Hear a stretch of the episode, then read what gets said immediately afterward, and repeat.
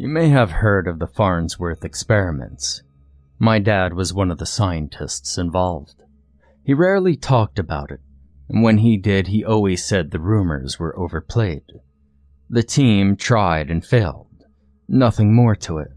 He seemed to get more annoyed at me asking about it. When I kept it up, he eventually told me a brief account of what happened. It was in the mid 80s and he was living in Albany, New York, pursuing his PhD. This was a year or two after I was born. He began work on a government funded research project. The experiments were to be done under absolute secrecy. The goal was to test the 15 year old hypothesis that, previous to this point, seemed non testable. If it were true, then time travel was possible. They spent nearly a year working on the project, known only by its code name, Farnsworth. They tried and tried, but found nothing. Then the project ended. There were no deaths or disappearances. There were no strange events around the region.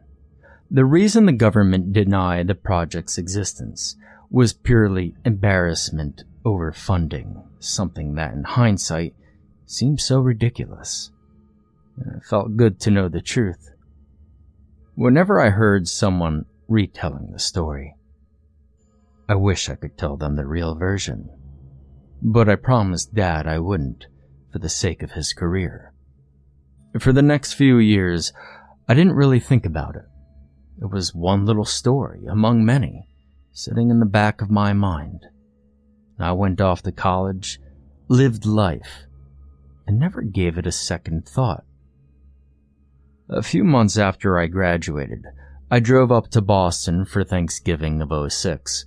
Uh, Dad still lived in the same house that we lived in since I was maybe 10. Thanksgiving this year was smaller than years before. It was just me, Dad, and my older sister, Kate. It was a normal Thanksgiving meal.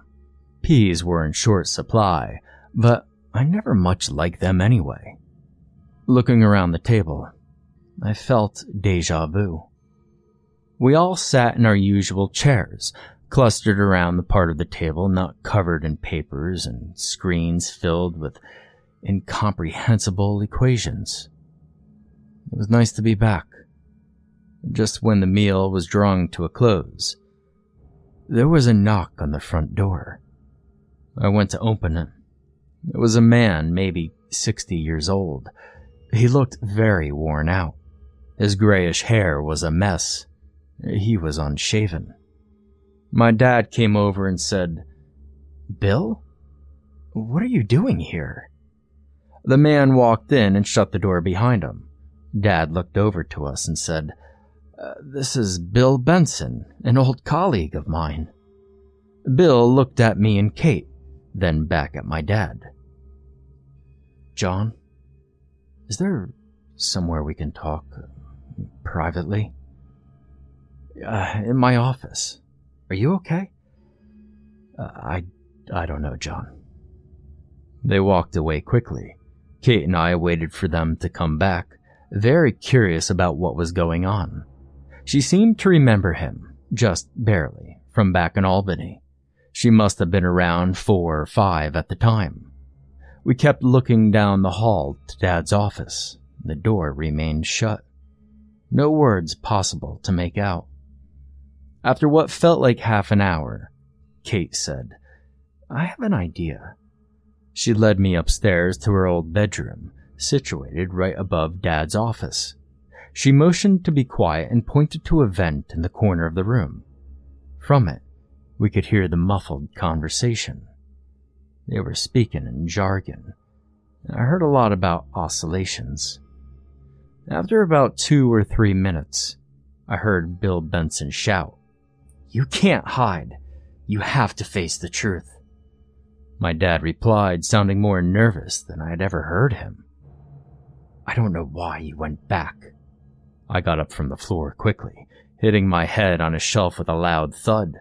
I heard the conversation stop. As Kate and I walked as quietly out of the room as we could, we heard footsteps downstairs. As we descended the old wooden flight of stairs, Dad walked into view. How much did you hear? he asked. I replied, We were there for maybe five minutes. He told us to sit down at the table. We went back to the dining room. Bill Benson sat too, taking some old notebooks off the seat of his chair and putting them on top of the cluttered side of the table. Dad took a deep breath and started to speak. Kate, Robert, I have some things I need to explain. He seemed to be very shaken up, but he was pushing through it to the best of his ability. You know how I've said I've worked on the Farnsworth experiments when both of you were really little?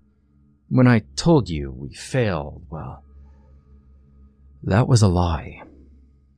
It worked. Uh, it worked better than anyone could have ever expected, but there was a problem.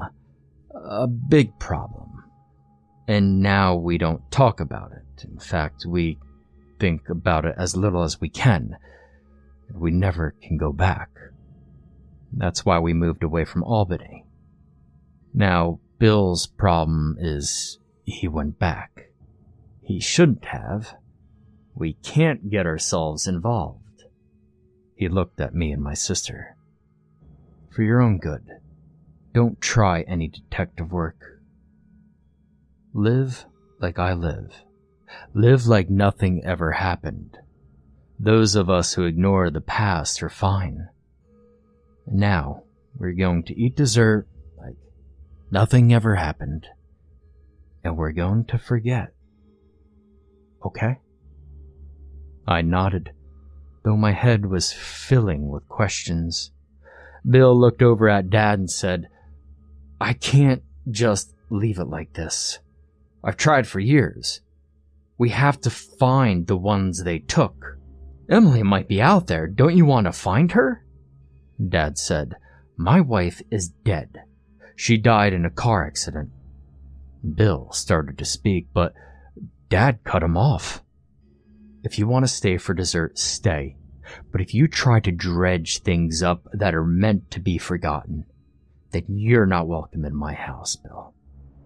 I had never seen Dad act like this before. Bill looked at him and said, I'm sorry, John. He got up and walked through the adjoining room and out the door, into the light snow. Dad took a deep breath and didn't speak for maybe a minute. Then he spoke. Sorry you had to see that. Uh, there's nothing to worry about. I'll, I'll get the pumpkin pie. We ate the pie in silence. A few weeks later, after I had gotten over the shock of that night, I did some research on Bill Benson. At first, I couldn't find anything referencing him from within the past 10 years. I found an old web page for a university that listed a William C. Benson as a professor. The photo was definitely him.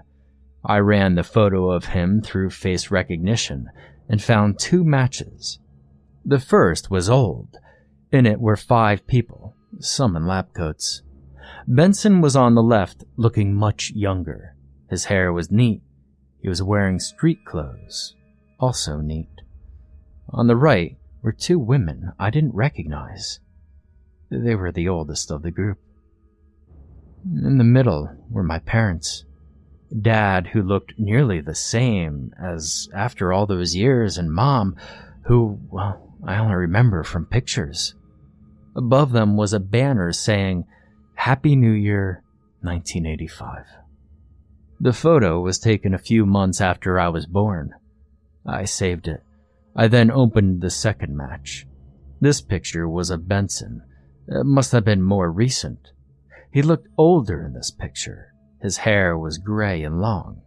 The photo had been taken in the dark with a flash, making the background hard to make out. The thing that struck me the most about that picture was the look of absolute terror on his face. I closed the photo quickly. I saved it too. I then noticed that they came from the same source. It was a blog with the two photos as the only posts. There were no dates posted on them. Whoever made the blog must have disabled them from showing.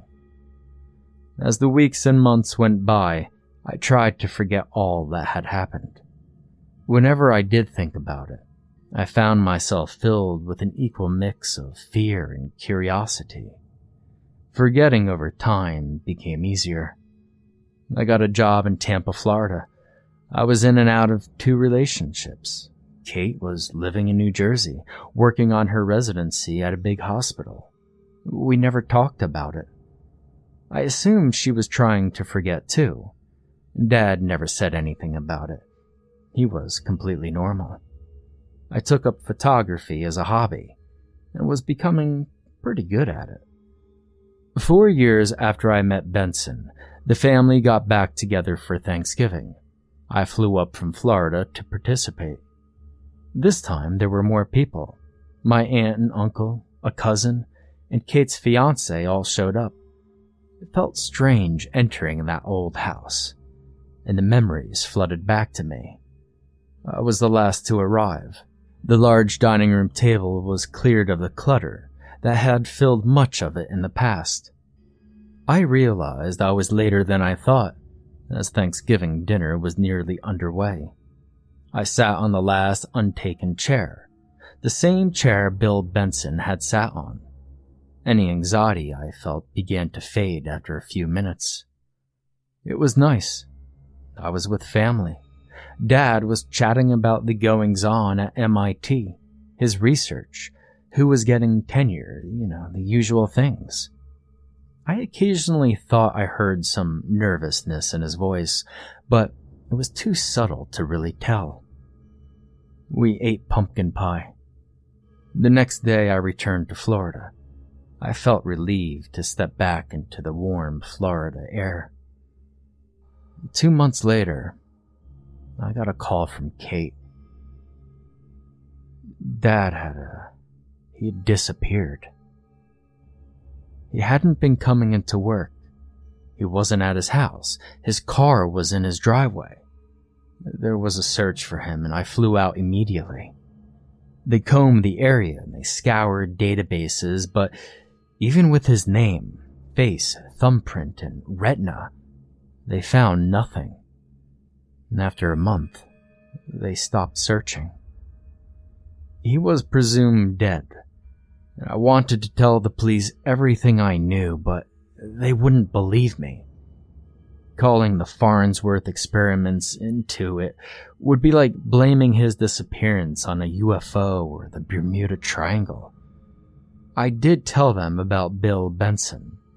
I said that if he was alive and anyone knew where he was, Benson would. I told them that he was a professor at a local college around 15 years ago, I didn't remember which one. They quickly found it Bridgewater State University. He taught physics and math there for 10 years before resigning. It was clear he hadn't had any professorships after that. He'd completely dropped off of everyone's radar. The one piece of information they couldn't find about him was an apartment he had rented five years ago. It was in Albany, New York. They couldn't get any other information. To them, Bill Benson was a dead end. And I knew Dad was alive. He must have decided to go back, just like Bill. I had to find my dad and try to pull him out of whatever he was putting himself into. On February 16th, I decided to find Benson myself. In early morning, I packed up my luggage and checked out of my Boston hotel. I scraped the ice off of the windshield of my rental car and set off towards Albany. I didn't tell anyone where I was going. The drive was a little under three hours. When I got there, I checked into another hotel. I used the fake name. I mean, I don't know why I did it. It just felt like the right thing to do. Later, I made my way to his old apartment, bringing my camera with me. After a short drive, I found the building. I made my way to the main office and walked in. Can I help you? said the woman behind the desk. Yes. Um, Can I ask you a few questions about someone who used to live here? Is it about William Benson? She replied. Uh, yeah, yes it is. Well, I told the police everything. I don't know where he went when he moved out. Are you a detective? No, I'm John Bowen's son. She nodded and said, You could talk to his old next door neighbors. He lived in apartment 108. The people in 107 still live there. I hope they find your father. I thanked her and left. After a quick look around, I realized hundreds were the basement. I walked down a short flight of stairs and into a long hallway. 107 was easy to find. I knocked on the door. The residents were a couple in their early 30s, a man and woman named Kimberly and Al. I talked to them for a few minutes. They saw Benson as a bit of a nut. They barely talked to him besides greetings in the hallway. As I was about to leave, Kimberly seemed to remember something and told me to wait. She ran into the apartment and came out a minute later with a small cardboard box, taped shut. He told us if anyone trustworthy came looking for him, to give them this, she said. I thanked them and returned to my car, ripping through the tape. In it was a ridiculously old looking cell phone, a photograph, and a few pieces of paper. I looked at the photograph first. I knew that photo. It was the New Year's Day photo, the exact same photo I had seen on the internet four years previously. Memories came flooding back. I thought of the day Bill Benson came to Thanksgiving dinner and what he had said. I took a deep breath and I looked at the papers. Sheet after sheet of random notes and equations. I then flipped open the cell phone and turned it on. I opened the list of contacts, and only one was listed. It was a cell phone number under the name Call. So I did. It rang once, twice, three times, and then I heard a voice. Who is this? said the phone. It's Robert Bowen, I replied. Good. Meet me in half an hour in Washington Park. I'll be by the fountain. The call cut off, and I knew it was Bill Benson. I remember his voice clearly. I put the contents of the box in my camera bag and then made my way by foot to the park. After a bit of walking, I saw a fountain in the distance. Snow lightly fell. As I got closer to the fountain, I realized it was off presumably for the winter. I brushed the snow off of a bench and sat down waiting. After about ten minutes, I saw someone walking towards me out of a storm. It was him. Bill Benson sat down. He looked older than when I saw him last. His hair was completely gray.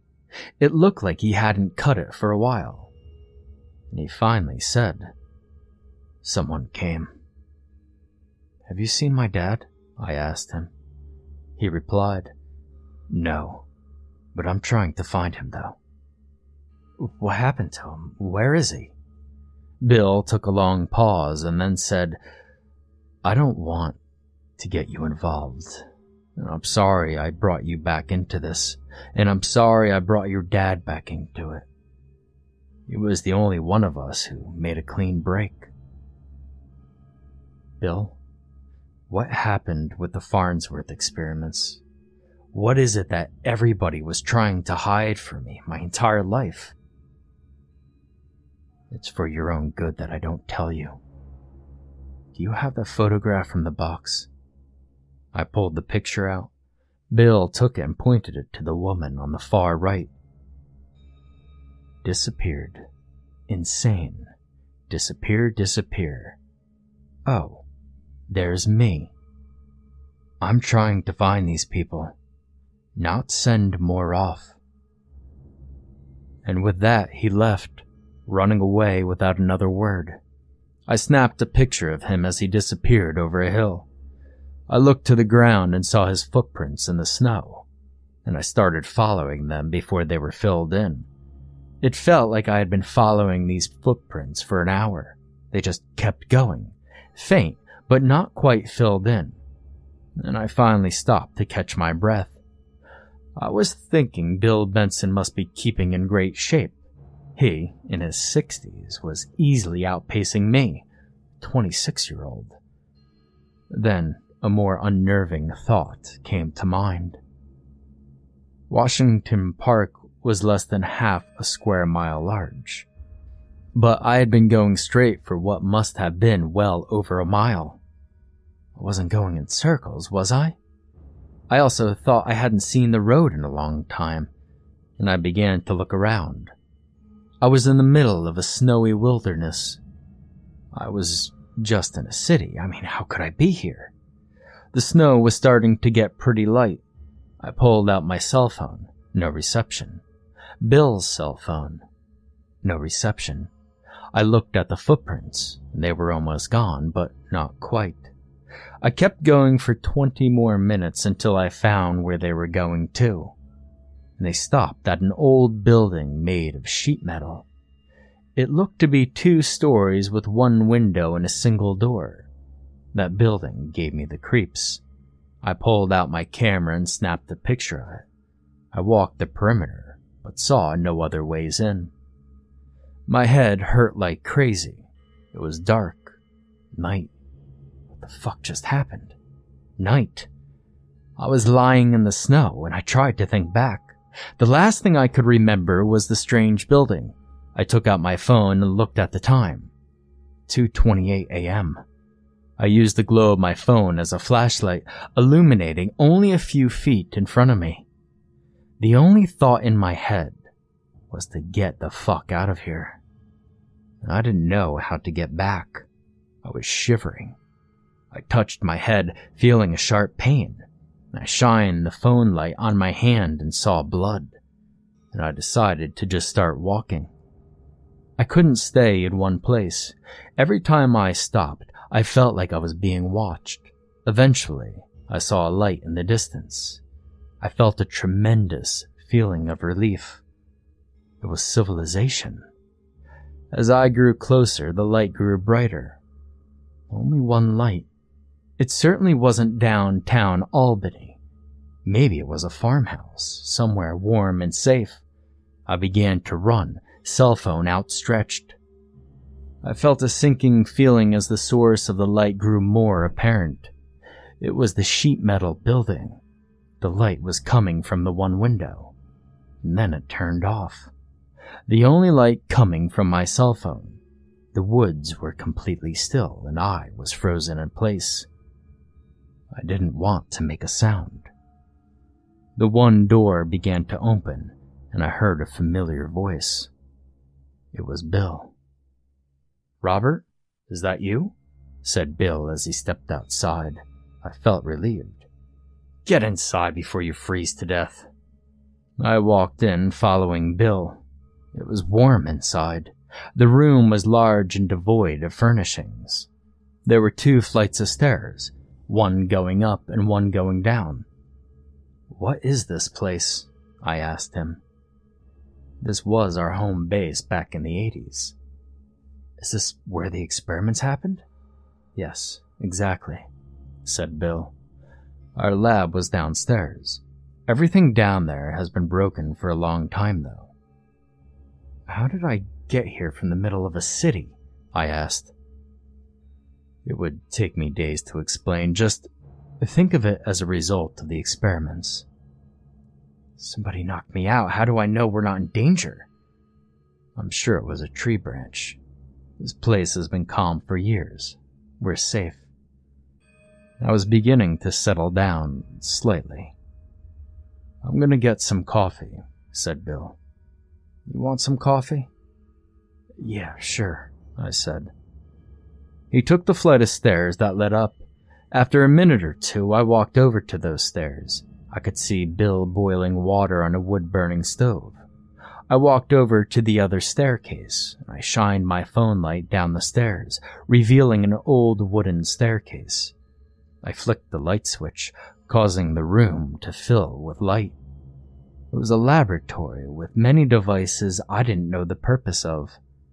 I nervously walked through it, and on the other side of the lab was another door.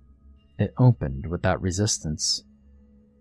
I flicked another switch and saw another lab, very similar to the first, but a little bigger. I noticed the banner on the far wall. It was old and faded, but I could still make out what it said. Happy New Year, 1995. I noticed on one table was an old notebook. I picked it up and opened it. It was of lab notes. I began to read them. A lot of it I didn't understand, but one section was relatively clear. It was a series of journal entries by one of the scientists. I don't have the notes, but I'll try my best to summarize what I read. Early entries were calm and optimistic. Lots of technical stuff. They ate pizza one night. Then there are the next few entries, more spaced out. They were mostly talking about an issue with oscillators. The tone was wearier. Then there was a three month gap. The next entry was the last, and I remember it clearly word for word. It said, We're being watched. I know it. I hate that hole. I didn't know exactly what it meant, but all my nerves seemed to leave. I wanted to go back upstairs, but first I would take some pictures of the journal. It would only take a second. I took the camera out of my camera bag and turned it on. On the screen were flashing words, out of memory. That was strange. To fill my memory card up, you would need a ridiculous amount of photos. It was barely 7% full when I last looked. When did I last use the camera? Before I blacked out, I heard faint footsteps from far away.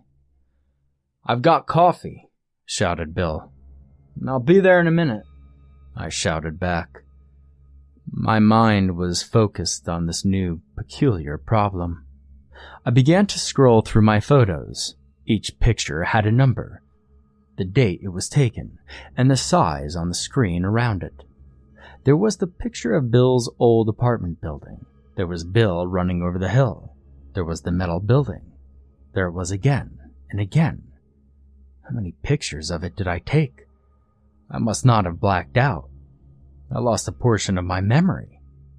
I kept clicking through the pictures, and I must have taken them like mad. In the pictures, I walked back into the woods. There were ten or twenty pictures of snow and trees, then one of a man. Bill. He looked mad. I couldn't remember any of this. I'm guessing he was mad that I followed him. He calmed down in the next few pictures. We then showed back at the metal building. I had no idea why we went back. Bill opened the door and we went in. Coffee's getting cold. I'm almost done with something. The next few pictures were of the ground floor of the metal building but it was filled with furniture. All of it looked like it had been falling apart for a long time. Where did it all go? I felt a chill go up my spine. The next photos were of the first lab. I must have been trying to document every machine. And finally, I got to a photo where Bill reached for the door to the second lab, the room I'm in now. I must have gone through the same routine, photographing everything. There was the banner, there were the lab notes. Then, one photo showed up that confused me. It was of another door. One I didn't see anywhere in the room. The file size on this photo was 15.3 gigabytes. Are you coming? Don't stay down there for too long. The file sizes were expanding with each image. The next was a look at the door from farther away. Then one of Bill opening the door, obviously straining himself. The screen on my camera labeled this photo as the fourth from the last. Three more. I pushed the button to see the next. It was Bill. He looked terrified. And then it hit me. This was the same photo I saw online four years ago. The background was too dark to make out what was the third room. Whatever it was, it was horrible. I could see it in his eyes. I'll just bring the coffee down to you then, Bill shouted calmly from two rooms away. How could he be so calm after what he saw? How could he say everything was safe? My fingers shook, but I managed to move on to the next picture. It was a hole, going deep down. The instant the light from the photo hit my eyes, I felt a horrible feeling. I knew something was out there, watching me. I felt it. I felt watched from every angle. I quickly pushed the button. I couldn't stand looking at that picture for another second. The camera started loading the last picture. What flashed onto the screen shocked me more than anything in my life. Bill's dead body, lying next to the hole. He was covered from head to toe in scratches and wounds. A pool of blood had formed around him, dripping down into the hole. The same expression from the previous photo locked on his pale, dead face. And I almost threw up. I pulled the batteries out of the camera. I felt too weak to move. Then another thought came to mind. If Bill Benson was dead, who was it I had been talking to for the last few hours? Who was it whose footsteps were coming from the second lab. I felt the watching return. There was nowhere I could hide. I heard the footsteps grow louder. Bill, whatever thing was impersonating him, was standing in the doorway. I could see through the disguise. The form I once saw as Bill was composed of gray wisps and tendrils, somehow forming one creature. Now I could see what was watching me. More and more of them became clear. They moved in on me from all directions. They formed themselves into millions of arms, each grabbing me. I struggled with all my might, but I was helpless. They felt cold and horrible. Then they started to pull me across the room. I managed to get one glimpse of where they were pulling me. An open door. They were pulling me towards that hole. I struggled as they dragged me through the small doorway, past Bill's body, closer and closer. Then they stopped. I don't know how long I was held there. All I know is eventually I passed out from exhaustion. I woke up in a field. I was alive. I still felt watched, but I was fine. Today, I'm back to living my life, the best that I can. They spared me. I don't know why. Now I'm under some sort of house arrest, if you will. I'm somewhere where I can't make trouble, and I've been here for three years. It's now 2013. I have a job and an apartment. They're always there in the corner of my eye, watching me. Every day. I haven't told anyone. I don't know why they do different things to different people. Some they watch, some they kill, and to some, they do much worse. I've now concluded that the Farnsworth experiment sought to find the means of time travel by drilling through another reality, but nobody considered what inhabitants it might have. I'll end with a brief statement to the people who were in my old life. My name is Robert Lawrence Bowen. I was born in 2084, 29 years old. Dad, if you're reading this, take your own advice. Kate, don't come for me. That also goes for everybody back in Florida. By the time any of you read this, I'll be dead. Don't try to save me. Don't try to change the past. They won't let you. The Farnsworth experiments have had many victims. Don't let yourself become one.